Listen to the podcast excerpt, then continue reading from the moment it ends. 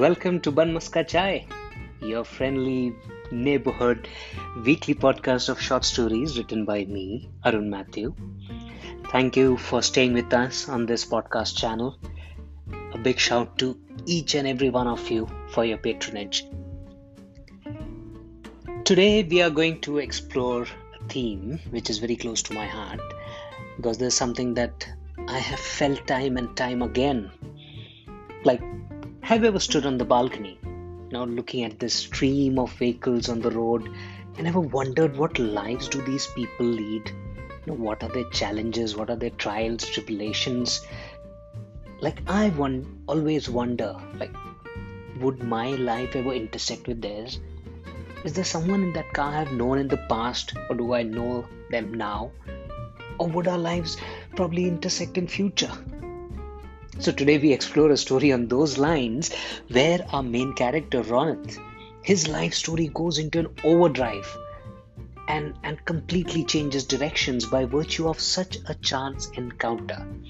And today, to recite this story, I have on the podcast channel a very special guest, suave, uh, dashing person, Tom Thomas. He is my brother in law but I count him as a friend, a buddy first, and then a brother by relationship. So, do keep aside 15 minutes of your time and let Tom take you on this exciting journey which Ronit undergoes.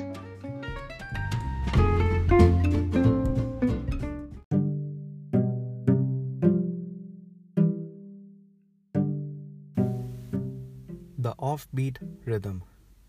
Ronit stood musing at the distant corner, not presumably knowing what his next steps could have a cascading effect on. He went over it all again. Love, work, family, and integrity all was playing on his mind.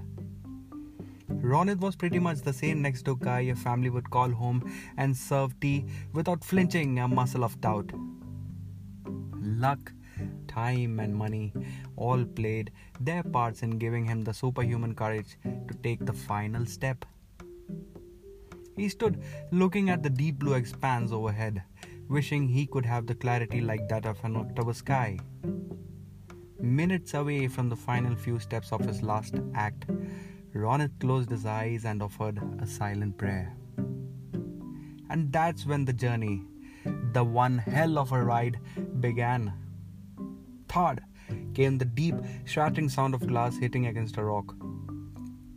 Ronit knew that very moment he had stepped onto a piece of glass. The old wives' tales he heard of. Glass breaking is not a good sign. And that flashed across his mind. Nevertheless, he was determined to go ahead full steam. He bent down to clear off the sharpnel stuck on his sole. Parchment of paper was fluttering off as he removed the pieces of broken glass.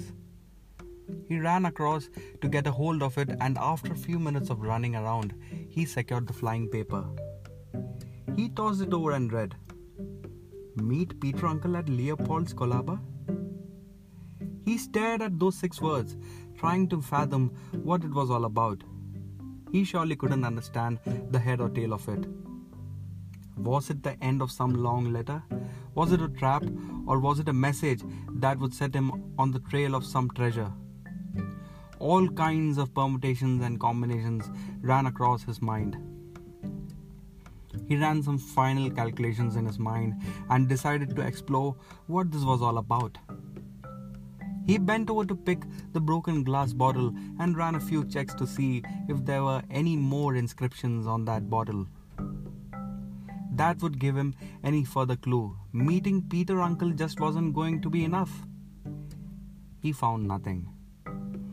Taking a judgment call, he walked towards the nearest public transport, hailed a cabby, and started for Colaba.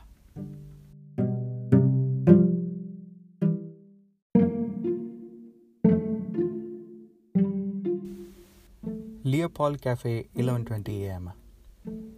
Is there a Peter Uncle here? Inquired Ronit at the Leopold's cash counter. Amidst all the chaos, the man at the counter pointed out to a bespectacled, bearded, sixty-ish fellow serving beer to cash-rich, soon-to-be paupers foreigners. Ronit ran his usual suspicious check on Peter Uncle, making sure he's not falling prey to some scam. For once, he wasn't sure what he was going for and decided to take the nearest table and ordered for cold beer. Call it a coincidence or well orchestrated drama, it was Peter Uncle who brought the beer and kept it on the table. Uncle was about to leave for his other chores when Ronit shouted out, Peter Uncle! Startled, Peter Uncle came rushing back and asked, Kid, how do you know my name? Have we met before? Ronit stared at him for a few seconds, took a leap of faith, and handed over the parchment of paper to Peter Uncle, and waited with bated breath on what would happen next. He expected much fanfare and melodrama over this, but the old man simply walked off from the table. A few minutes he came back with a blue box and placed it on the table and said, Open it when you're out of this place. And also kept the bill for his beer.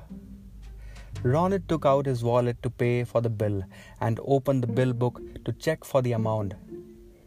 Inside was lying another piece of paper with a similar size and texture. Ronit looked around for a few minutes.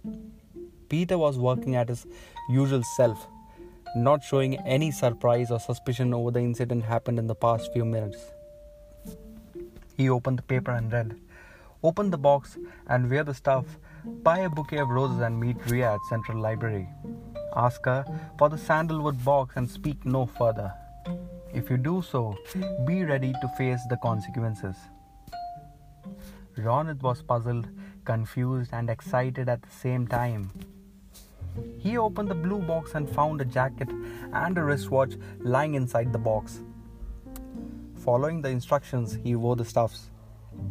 He knew this could lead him to some trouble, yet trotted off to the National Library with a bouquet of roses.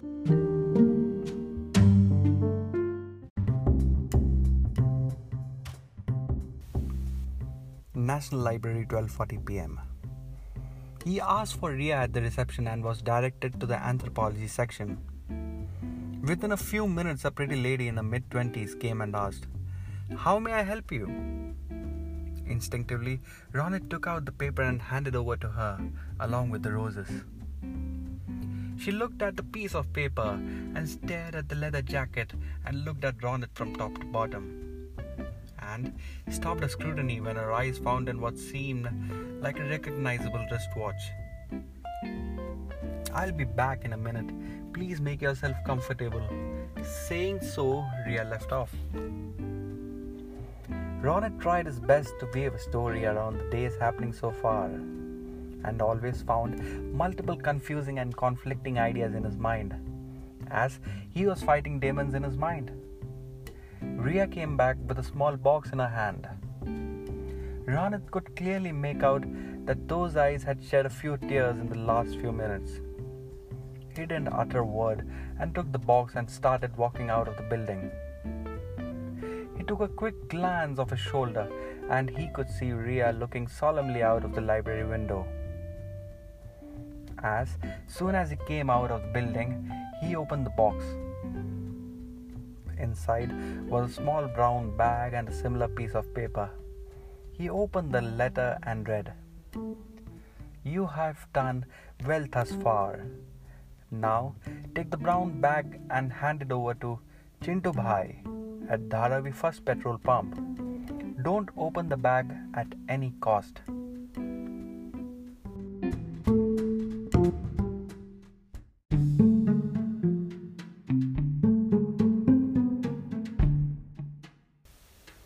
Dharavi, 3 pm. After a few rampant inquiries, Ronit managed to locate the petrol pump, where he would ultimately find Chintu Bhai. He walked towards one of the pump attendants and asked, Where can I find Chintu Bhai? The attendant seemed to have been a bit startled over hearing the name and without a word pointed out towards a room at the far end of the corner. Ronit mustered up courage and dragged himself towards the room. Inside was seated a burly mustached man, maybe in his forties. Ronit's heart skipped a beat when he asked, Chintu bhai?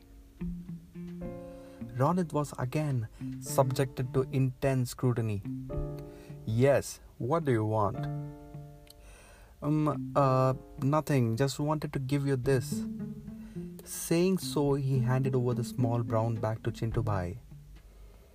The big man took the bag in his hands and went to the room inside.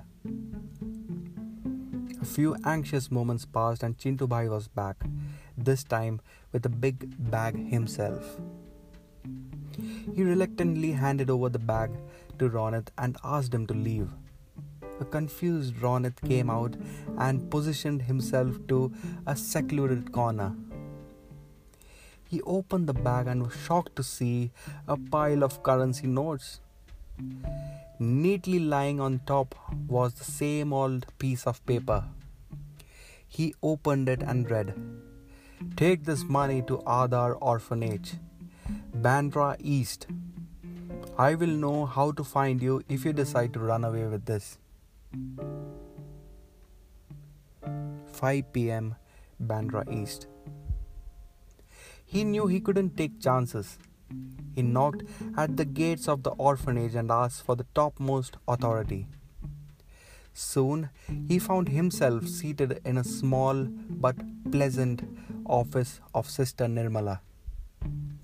The altruistic sister asked Ronit, Tell me soon, what can we do for you? For once, Ronit was sure what he was doing and handed over the bag of notes. The shocked and surprised sister took a couple of minutes before she could get herself back to the conversation. She scampered off to some other place and came back with an envelope. Ronit was expecting this. He took the envelope, thanked the sister, and left the building. The paper inside read, Now that you have done some good, and you should be ably rewarded for it, near the Bandra East Railway Station, ask for Raju Pancharwala and say, Mehman Nawazi.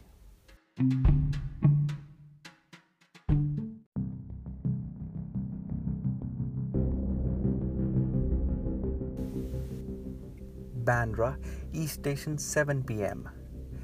It took a while for Ronit to locate Raju. A good hour of searching and toiling in the slums had left him smelly and sweaty. He finally met Raju, who took him to his tiny and humble hut. Ronit just wanted to rush off from the place and immediately uttered those two words he was asked to. The minute Raju heard of those words, he ran off yelling to his wife to get started with the preparations.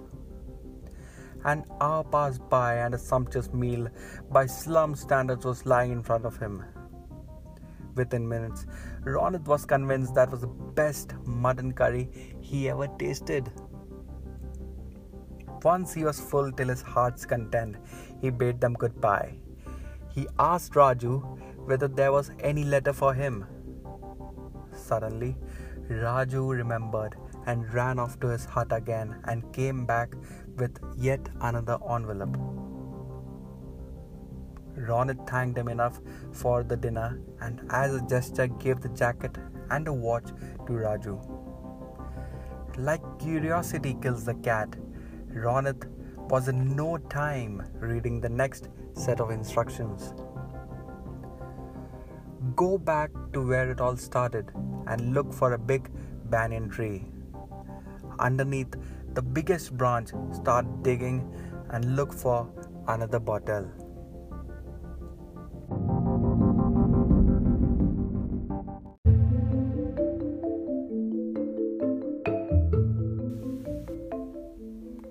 Eleven thirty p.m. Powai Hill. Ronit was trying his best at digging the hard bed of earth under the banyan tree an hour of turmoil and frustration, and finally he seemed to have hit some hard glass. He took the bottle out, broke it, and eagerly started reading the letter. Dear friend, I know it's been one hell of a journey for you. That too, when you didn't know what's coming next. So is life. What you experienced in a day has been the journey of my entire life. Raised in an orphanage, I did well to complete my studies and work in a company of repute. Met one amazing woman and spent the best three years of my life with her.